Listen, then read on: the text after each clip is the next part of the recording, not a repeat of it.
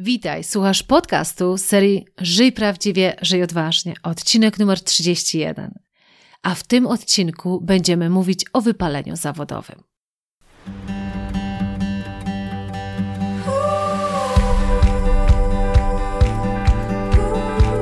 Witaj w serii podcastów Żyj prawdziwie, żyj odważnie. Ja nazywam się Ela Krokosz i od 20 lat zajmuję się tym, co jest moją pasją rozwojem potencjału ludzi. Dzięki pracy z tysiącami osób w wielu krajach wiem, że w nas jest dużo większy potencjał niż nam się wydaje. Moją rolą jest pomóc ludziom dostrzec ich potencjał, a potem zrobić wszystko, aby go wykorzystali. Prowadzę indywidualne coachingi, szkolenia oraz programy online, w których wykorzystujemy strategię skutecznego zarządzania własnym potencjałem. W podcastach Żyj prawdziwie odważnie znajdziesz inspiracje, wywiady i konkretne rady, jak skutecznie zarządzać Twoim potencjałem, który często też nazywam talentem. Witaj serdecznie. E, przed nami bardzo ciekawy odcinek. Ja się tutaj tak uśmiecham do Ciebie, a my będziemy rozmawiać o wcale nieprostym temacie. A mianowicie będziemy mówić o temacie wypalenia zawodowego. Ale ja dlatego się tak mocno uśmiecham i mam nadzieję, że czujesz ten mój uśmiech, bo mimo, że będziemy rozmawiać o trudnym temacie, właśnie o tym wypaleniu zawodowym, to mam bardzo ciekawego gościa, osobę Agnieszkę, która sama się zgłosiła i powiedziała: Ja bym z wielką chęcią chciała o tym temacie opowiedzieć w Twoim podcaście. Co więcej, ja bym chciała pokazać na swoim przykładzie, a Agnieszka ma bardzo bogate doświadczenie zawodowe, ma lat ponad 40, co prawda zawsze mówią, kobiety nie powinny zdradzać swojego wieku, ale ja zawsze mówię, że jeżeli masz dobre doświadczenie ze sobą i masz piękną urodę, to czemu by nie powiedzieć, ile lat masz? I taka jest Agnieszka. Dlatego też e, ja się tak bardzo ucieszyłam, że ja mogę nie tylko z perspektywy takiej teoretycznej opowiadać o wypaleniu zawodowym, ale że mogę Wam pokazać żywy przykład osoby, która z tego wyszła.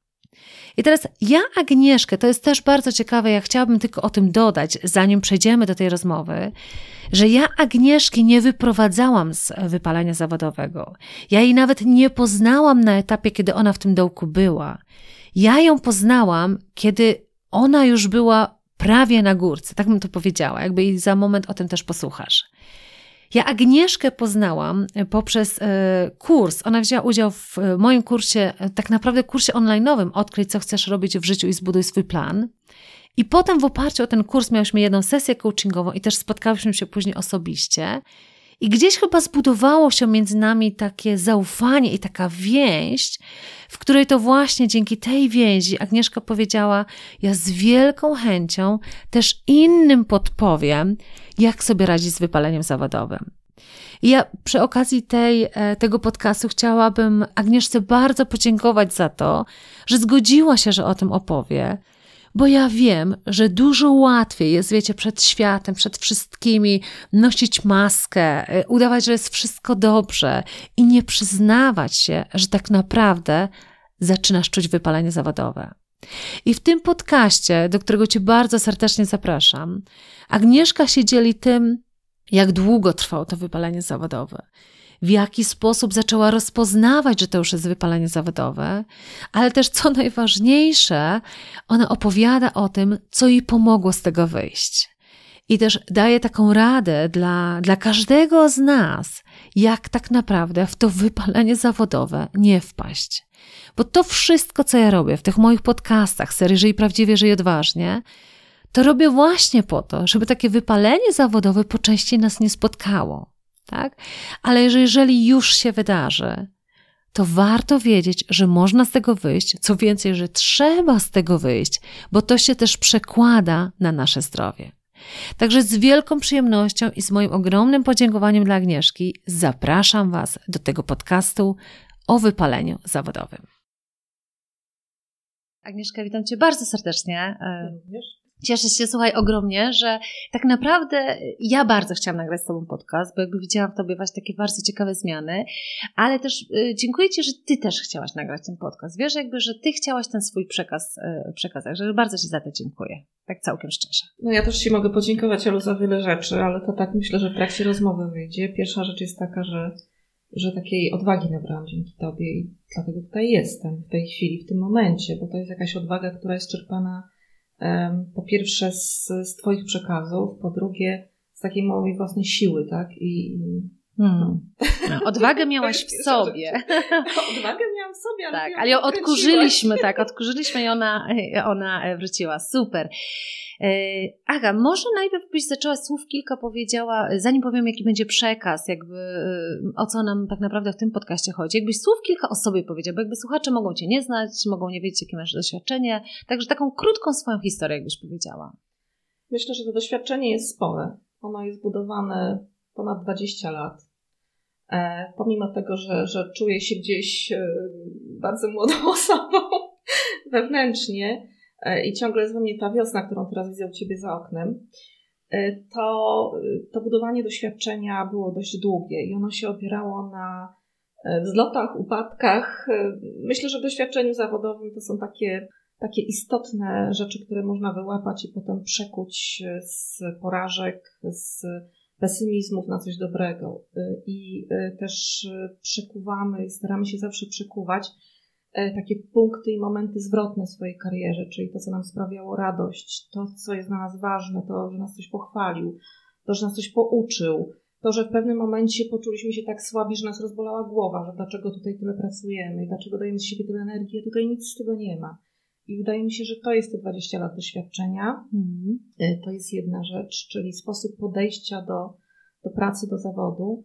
A y, druga sprawa to jest też umiejętność odnalezienia się w swoim zakresie obowiązków. I y, zawsze z tego zakresu obowiązków, z tego, co lubisz, czego nie lubisz, co robisz, co możesz robić lepiej, można wyłapać coś dla siebie w życiu. Mm. Tak po tych 20 latach myślę. E, ja mam niełatwy zawód, bo ciągle pracuję, znaczy z jednej strony no właśnie, powiedz co kilka, co ty robisz tak? teraz, nie? Co ty robisz, bo wiesz, to ciągle tak nie wie. Ciągle się z ludźmi, ciągle jednak pracuję się z wymagającymi klientami. Ja myślę, że taka ogólnie branża IT to nie jest łatwa, łatwa sprawa. Bo... bo ludzie nie wiedzą, że ty w branży IT pracujesz. Ty musisz w ogóle powiedzieć, wiesz, co ty robisz, jakie masz stanowisko, tak, wiesz. Mm, ja jestem customer support managerem. Y, przez wiele lat byłam service managerem. Przez y, no, ładnych parę lat prowadziłam serwis desk na takim dość zaawansowanym poziomie technicznym i, i, i, miałam gdzieś pod sobą grupę ludzi, którzy, którzy po prostu musieli bardzo, bardzo wydajnie pracować. I zawsze dla nas to był bardzo duży, duży wycisk, żeby jednak w tych relacjach z klientem zawsze utrzymać się na bardzo wysokim poziomie. Zresztą tego od nas wymagano. Mm, więc y, starałam się przez całe życie bardzo dobrze organizować te zespoły, które ze mną pracowały, zespoły techniczne y, i bezpośrednie zespoły wsparcia klienta. Y, potem były po drodze, czyli praca zaczęła się w ogóle od tego, że siedziałam przy biurku, rejestrowałam pisma w biurze obsługi klienta i przybijałam jakąś ogromną pieczątkę, na której wyznaczałam ludzi, którzy mieli koordynować. Wszystko przychodziło faksem, to były, to były tam lata 90. powiedzmy, Mhm. Zaraz po studiach świeżo wylądowałam w takim biurze e, i wtedy poznałam panią prezes. Pani prezes w tym biurze zrobiła na mnie ogromne wrażenie, była taką też blondynką, jak Ela. E, I pamiętam, że pomyliłam ją chyba z, z kimś, kto był o 10 stanowisk niżej, bo zaczęłam tak pierwsza rozmowa na korytarzu, ja do niej mówię cześć i w ogóle jak się gniewasz. Potem się okazało, że pomyliłam ją z kimś i to była pani prezes. No, ale nasza relacja zaczęła się bardzo fajnie, niemniej jednak, y, no, znaczy później pracowałyśmy na takich dość wysokich obrotach. Wiedziałam, że już jestem w nią takich relacjach trochę kumpelskich, ale zwolniłam tempo. I tak to się zaczęło. Mm. Potem przyszły, przyszedł czas na świetną pracę w dużej, dużej, znaczy takiej mm, powiedzmy w firmie wymagającej dość, ale tam była dość mała, mm, niewielka ilość osób. Nam się świetnie pracowało przez 7 lat. Mam świetne przyjaźnie z tego okresu, utrzymywane do dzisiaj. E, potem dwie duże korporacje, no i teraz zwrot, tak? Mm -hmm. Od kilku miesięcy zwrot w bardzo pozytywnym kierunku zwrot ku, ku, ku mniejszej firmie, ku firmie, która ze mnie postanowiła się, ja się sama postarałam wyciągnąć z siebie jak najlepsze wartości i, i je dać, pomimo, że to jest branża IT. Odnalazłam coś, z czego mogę czerpać mhm. taką własną osobistą korzyść e, i gdzieś zrzucić z siebie ten poziom takiej bardzo wysokiej odpowiedzialności. To jest dla mnie też istotne żyć spokojnie. Tak? Mm-hmm, Okej, okay, super. Czyli, y, bo jak myśmy się umawiały nie, na ten podcast, to jak ja tak mocno chciałam nagrać właśnie z Tobą ten podcast, to właśnie wynikało to z tego, że ja często powtarzam, że ja mm, dużo bardziej, tak bym powiedziała, dużo bardziej wolę pracować z ludźmi, którzy jakieś lata doświadczenia ze sobą już mają, bo mają pewną refleksję, jakby no, życie wepchnęło ich w różne scenariusze i ja uwielbiam to w ludziach, jak oni się podnoszą, wiesz, jakby jak z wyzwaniami sobie radzą. I teraz, kiedy myśmy się umawiały, to właśnie też powiedziałyśmy sobie, że też trochę ten, ten nasz przekaz, który będzie dla ludzi, bo każdy podcast ma nieść przekaz dla innych też, jest związany z tym, żebyśmy trochę powiedziały o tym, jak ta twoja kariera się toczyła, ta dwudziestoletnia, ale z perspektywy nie na jakich stanowiskach tylko też byłaś, ale jakie były piki, ale też w jaki dół wpadłaś, jakby nazwijmy to w pewnym sensie też wypaleniem jakimś tam zawodowym i co ci pomogło wybić się i dojść do tego, gdzie jesteś teraz. Bo gdybym się teraz ciebie może najpierw tak zapytała, w skali od 1 do 10, na ile, na ile jesteś w dobrym miejscu, jakby tak mentalnie, zawodowo, gdzie dycha to jest takie, no wiesz, super ideał, e, a jedynka to wiadomo, nie jest Myślę, że tej, tak naprawdę nigdy tej, tej dychy mhm. nie będziemy mieć. Zawsze będzie coś ale. Każdy mhm. z nas tak ma. Więc ja bym dała tą między ósemką a dziewiątką. Powiedzmy, że jest to ósemka w kierunku dziewiątki. Teraz mhm. jestem w takiej firmie. E, I różne etapy czy różne momenty w życiu zawodowym jakby sprzyjały temu, że ja się, ja się zawsze starałam podnosić, tak? Bo generalnie pracując z ludźmi w, mniejszym, w mniejszym gronie, zawsze było mi łatwiej. Ja jestem tylko przyzwyczajona, że nie wiem, mogę pójść do kogoś obok i powiedzieć, słuchaj, coś, coś tam jest niezrobione. Mhm. E, w momencie, kiedy przyszły dwie duże korporacje, e, ja troszeczkę, tak powiem, ponieważ jestem typem pracocholika, się do tego przyznaję. Mhm. I całe życie starałam się wszystko robić bardzo, bardzo dobrze i wymagać dużo od siebie, czasem za dużo. To spowodowało pewien taki spadek w moim życiu. Y, po pierwsze formy, po drugie to był taki pik mocno w dół. Mhm. I był taki moment w moim życiu i to działo się w, na przełomie 2010-2015 roku, E, Zatrzyma się między 2010 a 2015, tak, czyli te 5 tak. lat, tak? Te 5 lat były takie, kiedy ja miałam zawodowo bardzo dużo osiągnięte, mhm. E, kiedy rzeczywiście zawodowo wyszłam na bardzo y, takie wysokie obroty. E, to była bardzo duża odpowiedzialność, wiązała się y, z pracą właściwie 24 godziny na dobę. Czasem było tak, że wstawałam w nocy, łapałam się za telefon i się okazało, że nikt nie dzwoni. Nie? To, była taka, to był taki szczęśliwy moment. Ale ja dużo wymagałam y, od siebie, bo chciałam wszystkim pokazać, jak ja doskonale pracuję.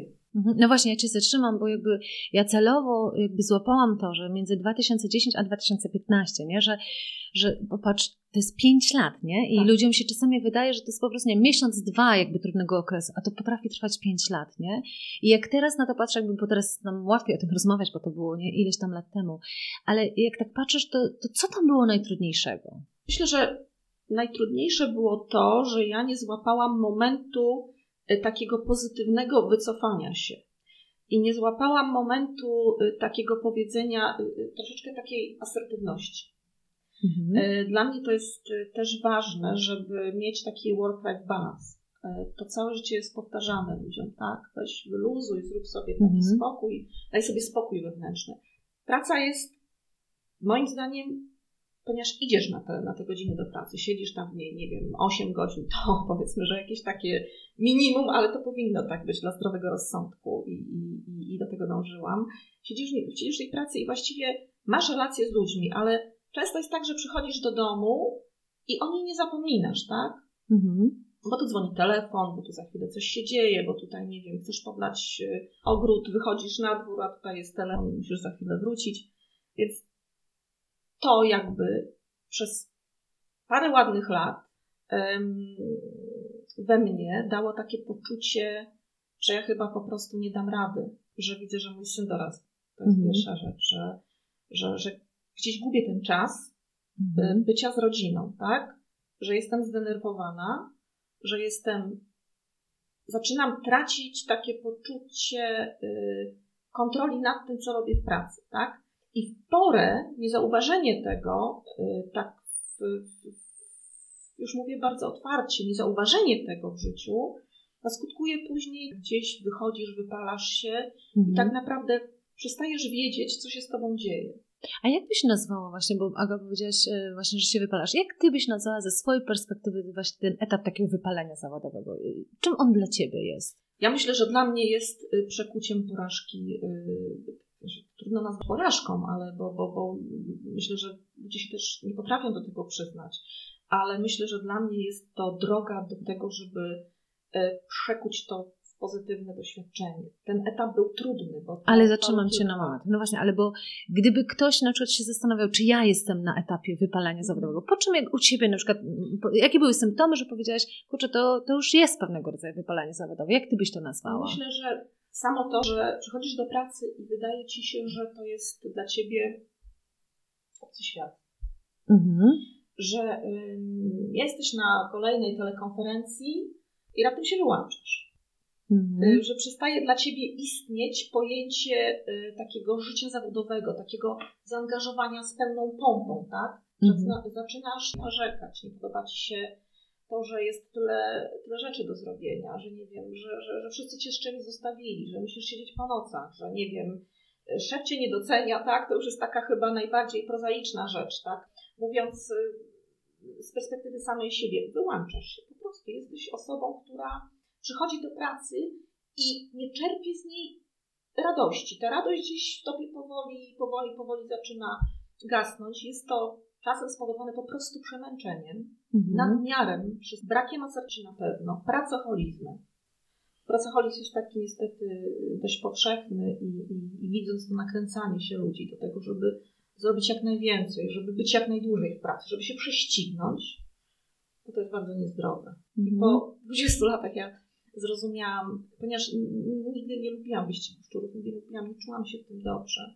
A mm, tak naprawdę, żeby być, żeby istnieć, trzeba było bardzo wiele rzeczy zrobić i czasem Mhm. się prześcignąć, e, żeby, żeby coś było dobre dla klienta, tak? No to robiliśmy jak najwięcej, bo, bo jednak Mhm. no zawsze ja kocham pracę z klientami, ja uwielbiam tę pracę, ale czasem ludzie mają takie jest takie poczucie tego, że, że mm, robisz bardzo dużo, robisz za dużo i tracisz przy tym swoje własne życie. Tak? Mhm. Znaczy, y, fajną rzecz powiedziałeś, bo zobacz, ja myślę, że nikt, nikt nie lubi wyścigu szczurów, tak? Jakby jak kogoś zapytasz, czy lubisz, każdy mówi, że nie. Ale ważną rzecz powiedziałaś, że niestety y, przez pewien etap, jakby gdzieś tam, jak się znajdziesz w jakiejś organizacji, to jeżeli, tak jak powiedziałaś, jeżeli chcesz coś osiągnąć, to często musisz udowodnić, nie? A jak chcesz udowodnić, to niestety musisz wziąć udział w tym wyścigu Tak. szczurów, nie? I teraz pytanie jest, bo to, to mnie fascynuje, jakby jak tym odpowiednio zarządzić, nie? I co było u Ciebie takim momentem przełomowym, że Ty powiedziałaś po prostu dość? Myślę, że momentem przełomowym y, tak naprawdę było u mnie takie wyczerpanie też fizyczne, tak? bo miałam dość, dość, tak jak powiedziałam, takich y, momentów, kiedy rzeczywiście były bardzo poważne rzeczy związane z różnego rodzaju awariami i spore straty po stronie klienta i tak dalej. Musieliśmy to wszystko tak wyprostować.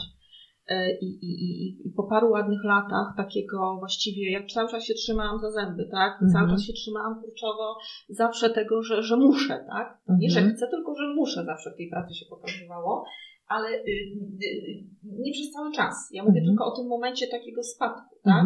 Bo to też jest bardzo ważne, żeby, żeby moment, że ja chcę coś robić, a potem przychodzi ten moment, ja muszę. Ja muszę, ale to nie wypływa ze mnie, tak nie wychodzi to ze mnie wewnętrznie. No właśnie o to jakby w jaki sposób jakby rozpoznałaś, że to już Tak. jest dość, Tak, jakby, tak, że, już, tak. że już dalej nie będziesz tego moment, ciągnąć, no. I, to, i, to, I to było właśnie Mhm. takie wyłączenie się, jakby że chwilę. Czyli ja w No. pewnym momencie się wyłączyłam. Mhm. Z relacji, Mhm. pracy i powiedziałam sobie, e, chyba muszę odpocząć. To znaczy muszę po prostu odejść. Mhm. I to był taki moment zwrotny. Odeszłam, odetchnęłam. Trwało to jakiś czas. Yy, Po drodze oczywiście podnosiłam się jakoś tam też fajnie fizycznie, to wszystko zaczęło, zaczęło grać, odpoczęłam. Yy, Zaczęłam szukać ludzi, którzy w jakiś sposób mogą mnie wesprzeć, przede wszystkim moi przyjaciele. Bo to jest taka istotna grupa ludzi w moim życiu, którzy o niczym nie wiedzieli nigdy, tak? Bo człowiek, który, który Mhm. gdzieś tam ma takie rozterki zawodowe, czy, czy, czy, czy, czy ja przynajmniej, Mhm. tak? Mam grono przyjaciół, ale zawsze ten na, na tyle rządził mną pracoholizm, na tyle rządziło mną to, że jestem taka świetna, że ja nie mogę tym ludziom pokazać, że ja w tej pracy się tracę, mhm. że, że jest dobrze, tak?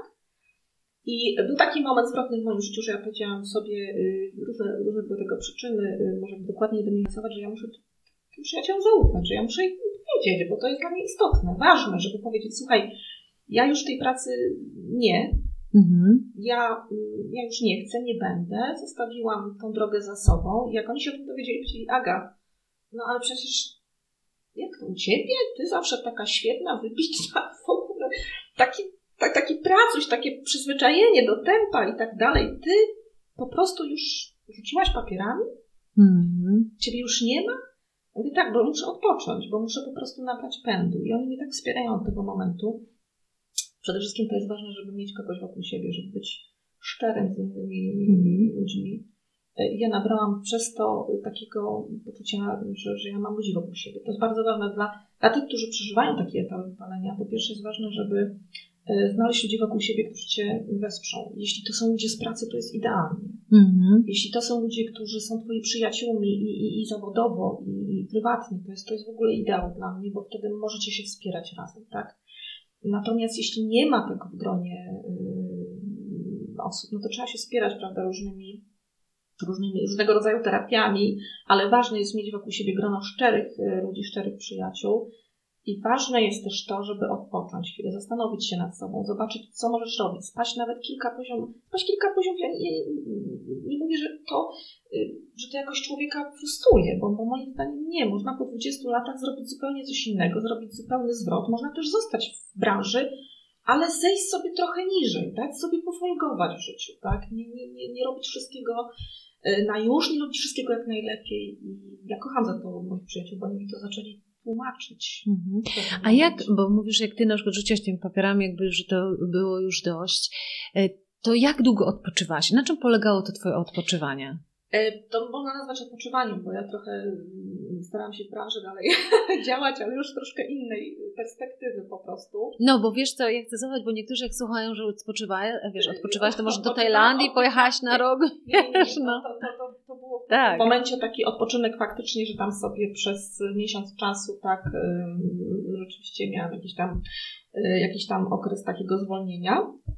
Później stwierdziłam, że może trzeba coś jednak robić, bo tak przyzwyczajona jestem do takiego mrówczenia e, i zaczęłam faktycznie e, robić coś dla, dla, dla firmy już tak, ale siedząc w domu, będąc w domu, e, więc część rzeczy gdzieś tam udało mi się odtworzyć.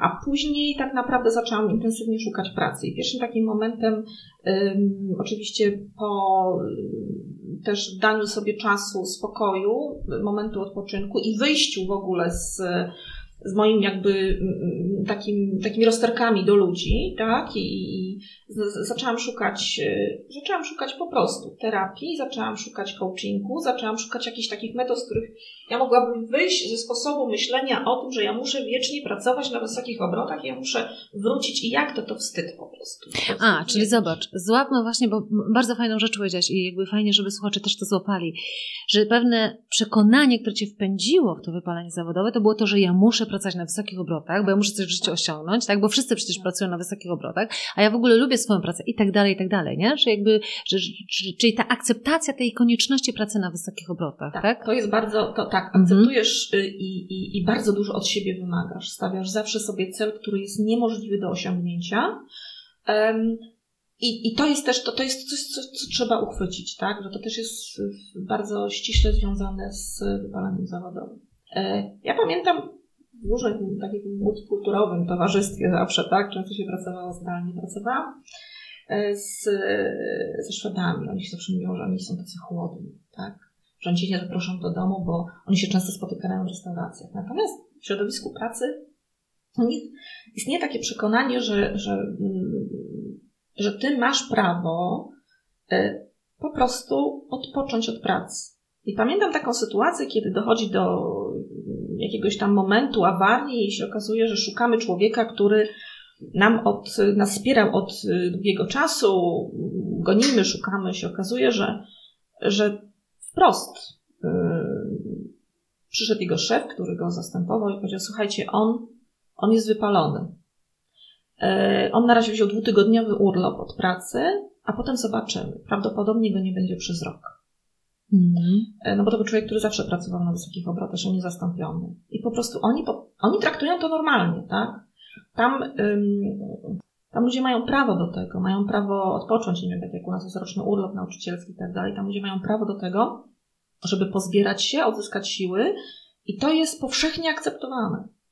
To nie jest coś, co jest, y, co jakby stawia pracownika w złym świetle, tak? Że, że stawia człowieka w ogóle w złym świetle. No przecież a czemu pani tutaj rok nie pracowała, tak? A czemu pani tutaj ma taką przerwę, tak? No bo byłam matką, tak? Mhm. No bo musiałam odpocząć, nie? No więc to jest dla nas takie nieakceptowalne. Nam się wydaje, że po prostu my nie zyskujemy na tym, a moim zdaniem zyskujemy bardzo dużo, yy, jeśli chodzi o yy, takie poczucie wolności, spokoju, yy, nowego podejścia, zmian.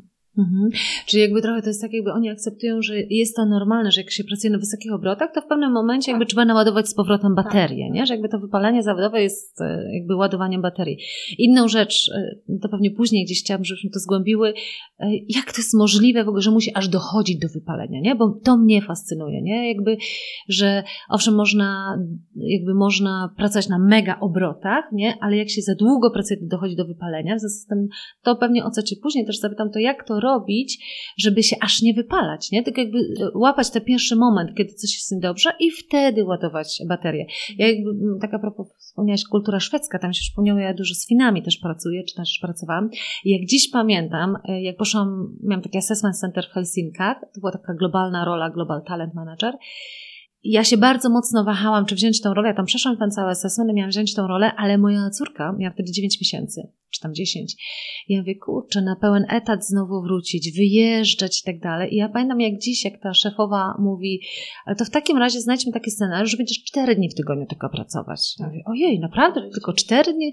Ostatecznie ja i tak tego nie wzięłam, e, bo jednak zdecydowałam się na inny scenariusz życiowy, ale w ogóle ich podejście na zasadzie takiej, że musisz zadbać o tą równowagę, nie? Tak, jakby... musisz mhm. zadbać o równowagę i y, pamiętam to w jednej, pracując w jednej z korporacji, yy, też wiedzieliśmy, że tam są wysokie obroty. Też szef mi powiedział, który zresztą już tam nie pracuje, wyjechał zupełnie do innego kraju. Powiedział, Aga, ty musisz mieć jakiś work-life balance, bo ja cię tutaj widzę codziennie. Mm -hmm. Popołudniami, wieczorami, tak? Mm -hmm. Musisz coś z tym zrobić. I to, mm -hmm. to był taki pierwszy moment, yy, powiedzenia sobie, ojej, no faktycznie, muszę coś z tym zrobić. Więc ten przekaz od ludzi też jest istotny. Mhm. Ale mm, wracając do tego, co mówisz, jak ty złapać ten taki wypalenia i jak się tak y, jakby w pierwszym momencie zorientować, że coś jest nie tak. Więc to mówię, to poczucie takiego, takiej frustracji. To jest pierwsza rzecz, która cię tak mocno ogarnia, że ty już chyba nie dasz rady. A z drugiej strony nie potrafisz odmówić. A trzecia rzecz, która cię atakuje, to jest taki, moim zdaniem, negatywny sabotażysta, bo on mówi do ciebie, słuchaj, no jak ty tego nie zrobisz? Nie, przecież musisz, bo ty jesteś pracocholikiem, ty sobie dajesz świetnie radę. Ty mm -hmm. musisz pokazać wszystkim, że ty to zrobisz na pięć. Ty mm -hmm. jesteś przykładem, tak? Więc to też jest niedobre. Więc jeśli pojawia się taka wątpliwość, jeśli pojawia się taki sabotażysta, który ci to, bo to, bo to jest moim zdaniem pewien rodzaj sabotażysty, mhm. E, który mówi ci, że musisz to zrobić świetnie, idealnie, doskonale, że nie możesz popełnić żadnego błędu, że wszyscy od ciebie tego oczekują, to możesz już na tym etapie zareagować i powiedzieć, nie no, muszę porozmawiać po pierwsze z szefem, po drugie z ludźmi, że coś jest nie tak, bo ja jestem przemęczona swoją własną pracą. Ja przychodzę do domu, ja o niej myślę. To już jest dla mnie sygnał. Przychodzę mm -hmm. do domu i myślę cały czas o pracy. Nie potrafię się wyłączyć, tak? Mm -hmm. Nie potrafię, nie wiem, przychodzi weekend, przychodzi niedziela, nie potrafię się wyłączyć. I to już jest ten moment, kiedy powinno się reagować. Powinno się y, z jednej strony, tak jak powiedziałam, szukać tego wsparcia nie wiem, w gronie osobistym, powiedzieć komuś o tym, tak? Nie wiem, jeśli to jest y, rodzina, to w pierwszej kolejności warto też porozmawiać z mężem, słuchaj, co się ze mną dzieje, nie tak? Bo, bo faktycznie ja już jestem tak przeciążona. Zresztą to też w rodzinie widać, tak? Bo mhm. cię nie ma, to znaczy, że, tak. że jesteś przeciążona. Y, I reagować. I myślę, że pierwszym dobrym wyjściem jest rozmowa z, y, jeśli to są przyjaciele w pracy, to jest super. Jeśli nie, to przyjaciele, rodzina Druga sprawa to jest też reakcja na samego siebie, czyli budowanie u siebie poczucia wartości jest bardzo istotne, bo ty tak naprawdę, każdy z nas musi mieć to poczucie wartości, to poczucie takiego zadowolenia i trzeba albo zrobić chwilowy odstęp od pracy, czyli powiedzieć, słuchajcie, ja muszę pójść na urlop, ja muszę parę dni się nie wiem, wyluzować. Jeśli szef to zauważy, to już w ogóle dla mnie jest świetna sprawa, znaczy, że szef jest na plus. A jeśli on tego nie zauważa, no to po prostu wtedy mówię, biorę parę dni urlopu, bo jest tak, tak i tak, bo jestem po prostu przemęczona i dla mnie to nie jest żaden wstyd. Odpoczywam, sprawdzam, czy ja mogę wytrzymać, tak? Mhm. Jeśli nie, to staram się mówić w jakiś sposób o delegowaniu obowiązków. To jest to taka pierwsza reakcja. I rzeczywiście to idzie dalej w złym kierunku, no to zastanawiam się nad jaką drogę życiową, na, jak, jak to zmienić, jaką drogę życiową obrać. Mało tego, szukam po, pomocy, wsparcia e, albo terapeutycznego, albo szukam wsparcia, właśnie tak jak mówię, szukając y, mhm. coacha, szukając Eli. tak? Mhm. Więc to jest też dla mnie istotne, że szukasz takich, takich miejsc, mhm. czy takich ludzi, którzy mogą cię na coś nakierować. Mhm. Więc to są te rzeczy takie istotne. Mhm. Ja myślę, że bardzo ważna rzecz jest, żeby tutaj powiedzieć, że E, nie wolno tego akceptować. Nie wolno. Nie? Bo zobacz, co się dzieje. Jakby, bo ja znam wiele przypadków osób, które faktycznie piszą do mnie, yy, gdzie do, docierają do wypalenia zawodowego i na przykład mówią, rzuciłam pracę, bo ja już tego dłużej nie zniosam. I ja zawsze się zastanawiam, dlatego jak ja mam tą koncepcję właśnie zarządzania własnym talentem i tak dalej, to mi chodzi o to, jak zarządzać sobą, jakby yy, talentem rozumianym jakby swoim, tym, co mam do zaoferowania, ale też w kontekście swojego zdrowia, swojego ile ja chcę dać i tak dalej, nie? Bo, bo to mnie jakby e, zawsze zastanawia, jak ci ludzie mogą jakby zatrzymać to, żeby do tego aż nie doprowadzać, bo tak jak mówisz, jest ta presja gdzieś, z, e, teoret, może jest tak, że nam się wydaje, że jest ta presja, nie? Może nam się wydaje, że jest ta presja, bo ja do dziś pamiętam, pamiętam jak pracuję z takim top teamem, takim mm, duża firma taka właśnie produkcyjna i tym, e, tym zespołem zarządzał już Słowak i ten Słowak był na kontrakcie w Polsce i on nie miał rodziny tutaj w Polsce, w związku z tym jakby on był mega pracocholikiem, bo on jakby nie musiał wracać do domu. Ale ten jego zespół, który pod nim pracował, się strasznie frustrował, bo on był w stanie dzwonić o 20, miał coś do załatwienia. I pamiętam, że ja z nimi pracowałam jako z całym zespołem właśnie nad tą sytuacją. I pamiętam, że y, jedna z y, osób, y, kobieta, która właśnie też tam miała dziecko, to powiedziała, że przynajmniej on do niej nie dzwoni na weekendy, co i tak było mega postępem, nie? bo do całej reszty zespołu dzwoni. I oni się pytają, mówią, a słuchaj, a czemu ty nie dzwonisz do niej na weekend, a do nas dzwonisz? A on taki zdziwiony mówi, bo ona mi powiedziała, że ona nie chce, żebym ja do niej dzwonił na weekendy. I ich tak wtedy, ja pamiętam ten tak. moment, że ich zamurowało. Aha, to wystarczyło, że ona powiedziała, słuchaj, na weekendy nie, to jest moja granica, nie? Tak, A ludzie zapominają, nie? Tak. I trzeba jednak o nich otwarcie mówić, bo ludzie nie chcą y, dać po sobie poznać, że nie chcą odczuć jakiejś porażki, bo wszyscy inni to robią, bo, bo do wszystkich innych on dzwoni, tak? A, a, a właściwie do mnie też, no przecież będę gorsza w tym zespole, tak? Mhm. Będę odstawać od reszty, bo ja powiedziałam twardo nie. Jak kiedyś miałam taką sytuację, że rzeczywiście jeden z moich szefów chciał do mnie prywatny telefon, to było bardzo dawno, powiedziałam nie. I ja zrobiłam wtedy świetną rzecz, powiedziałam, że nie, bo to jest moja prywatna jakby część życia, tak? I nie będę korzystać z tego prywatnego mhm. telefonu y, dla firmy i pamiętam, że, że to było na tyle ważne, że dostałam co prawda telefon służbowy i zaczęły się telefony, ale... Ale miałaś ale, drugi ale telefon. drugi telefon i faktycznie jasno powiedziałam, znaczy wyznaczyłam jakąś granicę, tak? tak? To tak można było powiedzieć. Um, I tyle. Y, no dobra, a, tak, no właśnie, a teraz...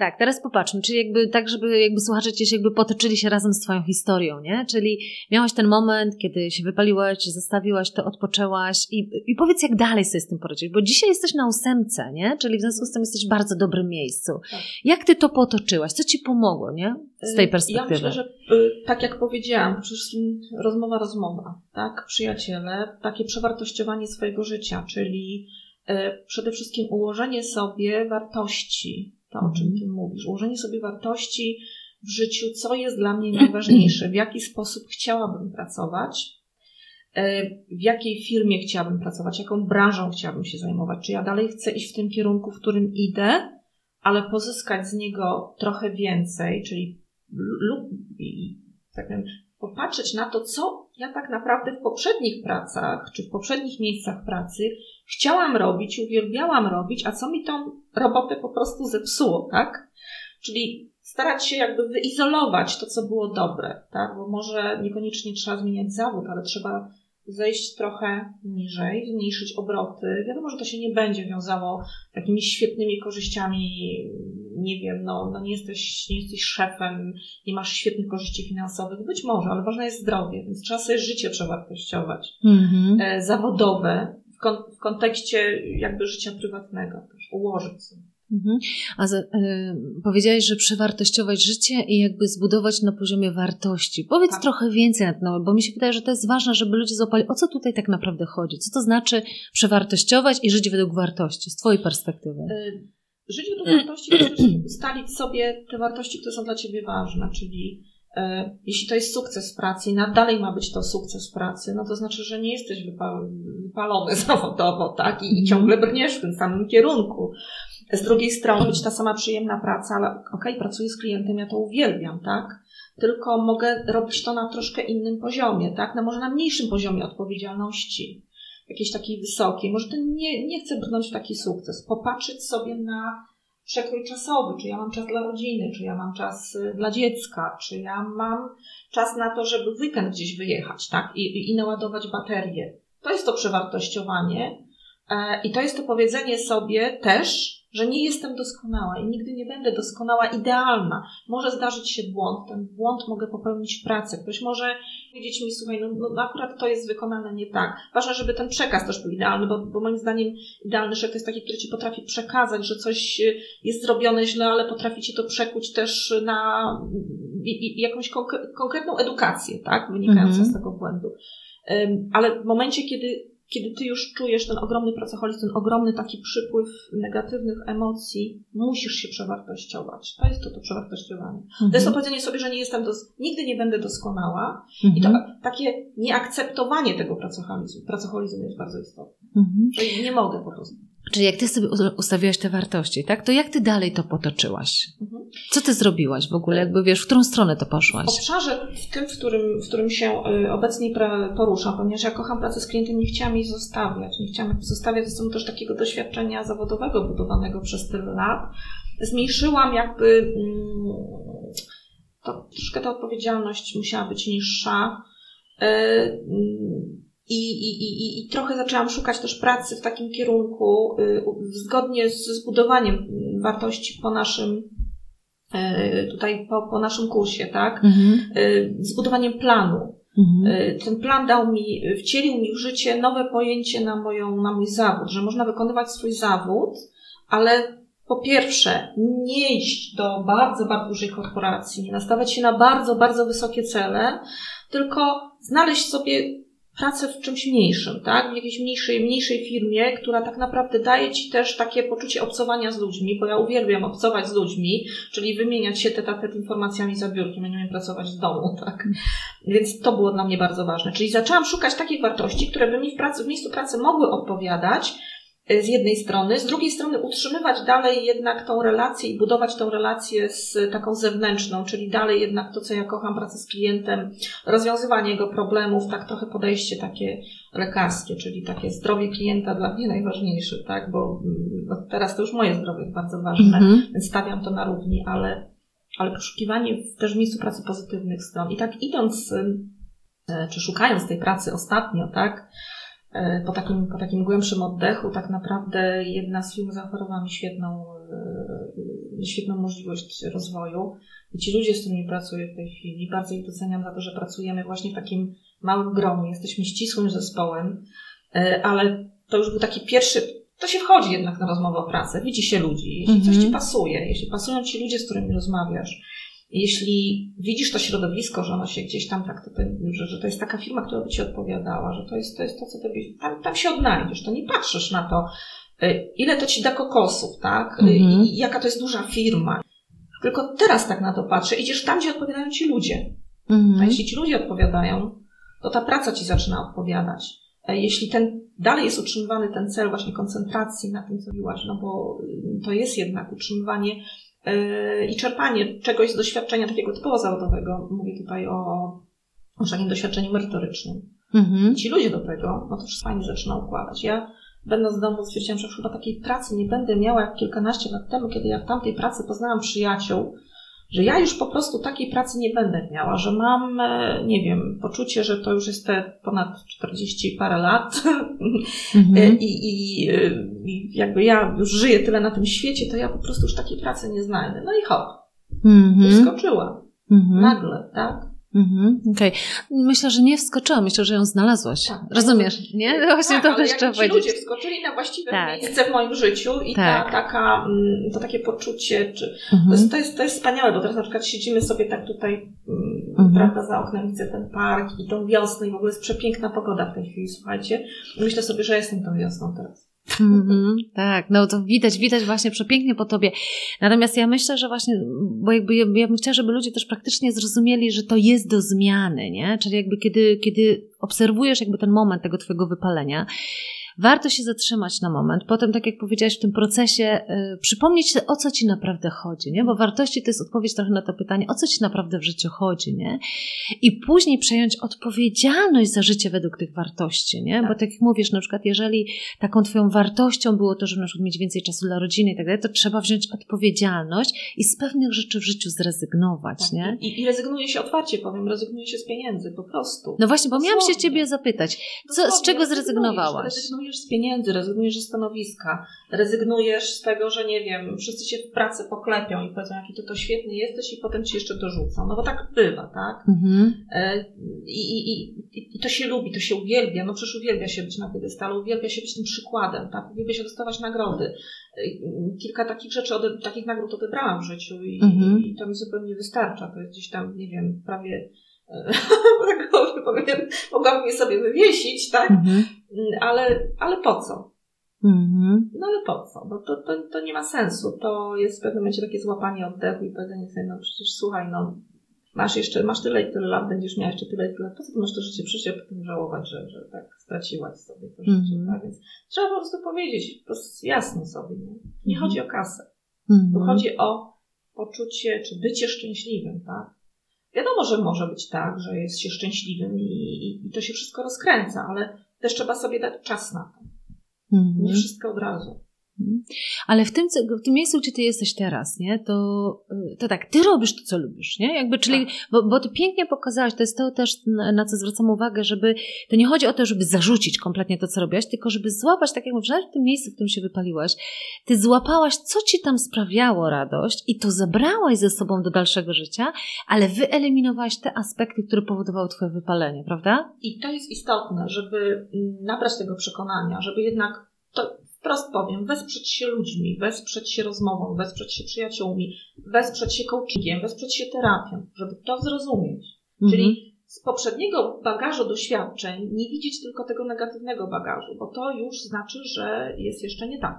To jest mhm. jeszcze nie tak. Jeszcze nie w pełni y, masz te siły tylko z tego poprzedniego bagażu doświadczeń zebrać to wszystko, co było pozytywne, bo przecież tyle pozytywnych rzeczy, na te nagrody za ten pracoholizm, one w pewnym sensie były pozytywne, no bo one ci potem powiedziały, słuchaj, no, no już tak nie dam rady, no fajnie to mieć i to już zostawiam za sobą, tak? Ale fajnie popatrzeć na to, że tak było, tak?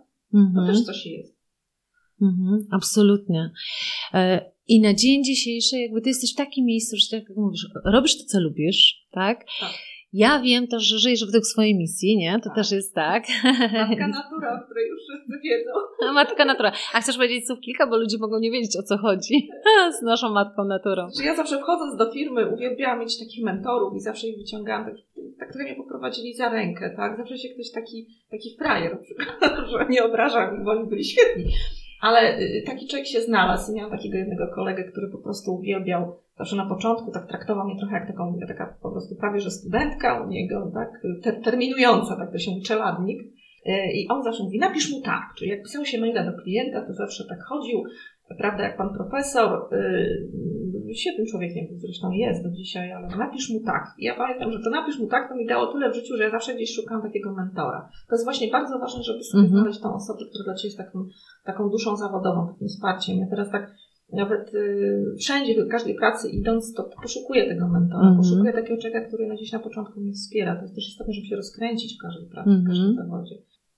I jakby wracając do tego miejsca pracy, w którym, w którym obecnie jestem, y, ja myślę, że tam mam takich ludzi, z którymi po prostu też nawiązuje się fajne relacje, dużo rzeczy organizujemy, pamiętamy o każdych urodzinach, no, to, to jest bardzo ważne, takie, takie elementy rzeczy są istotne. A co z tą twoją matką naturą? No właśnie, moja matka No właśnie, pracy, powiedz bo no. mówiłam o matce na tak, oczywiście o wszystkich mówię, tylko nie o sobie, tak, tej za dużo powiedziałam o sobie.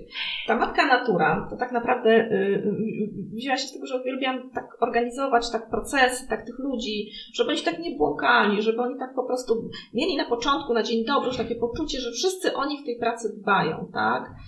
Y, I ja jestem to, może troszeczkę przekręcę to, to, to ale Mhm. jestem matką naturą, która nie pozwala ludziom błądzić w takiej ciemności, w takim, takim, y, takim chciałabym, żeby oni się wszyscy odnaleźli, tak? W danym miejscu, w danym miejscu Mhm. pracy.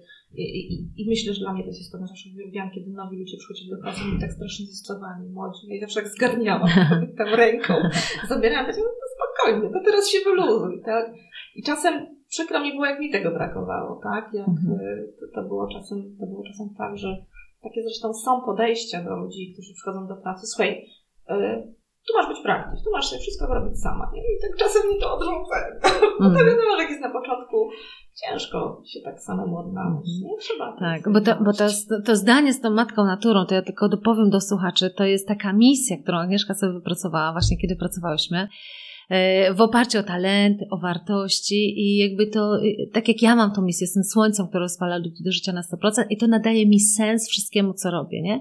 To tak samo jak ty masz z tą matką naturą. Powiedz to zdanie jeszcze raz, bo ono jest takie ładne. Jestem matką naturą, Która nie pozwala ludziom błądzić w ciemności. tak. I to tak pięknie się pamiętam przekładało na twoją codzienną pracę, to jak pomagasz innym, jak pomagasz klientom i tak dalej, nie? Tak. Nadawało taki tak. mocny no i sens. to skończy się na tym, że zawsze chciałam być lekarzem, tak jak wszyscy. Uzdrawiać świat, nie? Tylko uzdrawiam w tej chwili procesy albo staram się po prostu być dla tego klienta. Super. Będziemy już za moment kończyć, jakby też patrząc na czas, yy, ale przepięknie jakby słyszeć, wiesz, i widzieć właśnie, jak ty jesteś tą wiosną, nie? Nazwałaś to wiosną, jakby prze- przepięknie pomyśleć, że przez moment byłaś, nie wiem, nie, nie nadam żadnego znaczenia, żadnej, żadnej, że tak powiem, porze roku, bo każda jest Myślę, że przecudna. wtedy mnie nie było bardziej. A wtedy cię w ogóle nie było. Byłaś kretem pod ziemią, tak? Tak. A widzisz, no. Szczurem, Boże. A teraz jesteś tą wiosną. E, Aga, jakbyś na koniec mogła powiedzieć takie twoje najważniejsze przesłanie dla tych, którzy słuchają tego teraz i którzy być może albo już są na tym etapie takiego wypalenia, albo może chciałbyś ich ostrzec przed tym wypaleniem. Co byś im chciała tak na koniec powiedzieć? Taka twoja rada od ciebie. Y, Ja myślę, że przede wszystkim trzeba porę zauważyć i powiedzieć sobie nie. Nie. Po prostu nie, muszę z kimś porozmawiać. Że tak naprawdę trzeba przede wszystkim nie akceptować, czy nie, za, nie akceptować nadmiaru. Jeśli ten nadmiar jest nie do udźwignięcia, jeśli to jest zbyt dużo, jeśli faktycznie widzisz, że tracisz poczucie rzeczywistości naokoło, że tak naprawdę nic oprócz pracy Cię nie interesuje i jesteś, nie wiem, od deski do deski przez cały tydzień w domu w pracy i mówisz o tym non-stop, tak, i potrafisz się z tego wyzwolić, to porozmawiaj z kimś w pracy, staraj się porozmawiać z szefem, bo tak naprawdę, no, czy, czy zostaniesz od razu wyrzucona? No, no nie, to, to nie jest tak. No warto mieć tą odwagę, warto dać sobie e, czas, przemyśleć, dać sobie te pięć minut i powiedzieć idę. No Mhm. nawet się tak jak gdzieś mówiłaś chyba o tej metodzie takiej, nie pięciosekundowej, tak? 5 sekund, no dobra, idę i wtedy już nie ma odwrotu. Idę i rozmawiam. Mhm, absolutnie. No. Czasami, co jest bardzo ciekawe, ponieważ ja dużo pracuję też z korporacjami, że my mylimy zaangażowanie z wypaleniem, nie? Czy nam się wydaje, że jak będziemy tak mocno pracować i tak dalej, to to znaczy, że jesteśmy tacy zaangażowani. Natomiast ja na samym końcu mówię, że my musimy dbać przede wszystkim o siebie. W drugiej kolejności jakiejkolwiek organizacji, z którymi pracujemy, nie? Bo to później się przekłada na, naprawdę na zdrowie Tak, też, jeśli, na wszystko. Jeśli dbamy o siebie, jeśli to zdrowie jest na dobrym poziomie, to my wydajnie pracujemy. My jesteśmy wydajni w pracy. Y, I to można połączyć, tak? Y, Ale też nigdy nie możemy przekroczyć tej wydajności. Każdy z nas ma ograniczoną wydajność. Absolutnie. I ja przyłączam się absolutnie do tego też, co ty mówisz, Agnieszka, żeby przejmować tą odpowiedzialność za siebie, zgłaszać, jeżeli twój szef jest pracocholikiem, bo on może nie zauważać tego w tobie. Co więcej, ty możesz pójść i właśnie chcieć odpocząć, a on w ogóle nie rozumie tego, nie? To ja ci powiem, to nie jest dobre miejsce.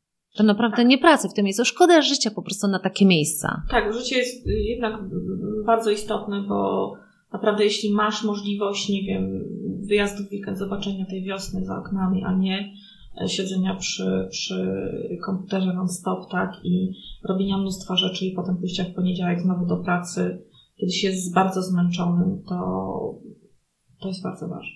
żeby życia nie tracić, żeby nie tracić tej istoty życia i nie zmieniać, zmieniać. Nie bójcie się. Super, dziękuję Ci bardzo serdecznie. Pozdrawiamy bardzo wiosennie, właśnie tak jak już wiosna za oknem, także pozdrawiamy bardzo wiosennie. No i wszystkim życzymy właśnie tego, tej dbałości o siebie, o wiosnę w naszym sercu. No i ponieważ mamy Dzień Kobiet, to wszystkiego dobrego. A, właśnie. Kobiet, tak. Dokładnie. Dziękujemy bardzo. Dziękujemy. Dziękuję Ci za wysłuchanie tego podcastu i wszystkie pozostałe podcasty znajdziesz na mojej stronie www.elakrokosz.pl. Pamiętaj, wszystko zaczyna się od tego, aby wiedzieć, czego naprawdę chcemy od naszego życia, aby wiedzieć, jak chcemy żyć. I co zawsze podkreślam, nigdy nie jest za późno w naszym życiu, aby zatrzymać się i określić naszą drogę raz jeszcze.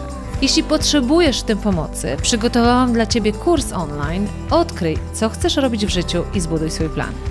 Jeśli natomiast potrzebujesz wsparcia z mojej strony w realizacji tej Twojej drogi, w życiu prawdziwym i odważnym, to gorąco zapraszam Cię do programu coachingowo-mentoringowego, o którym też przeczytasz na stronie www.elakrokosz.pl.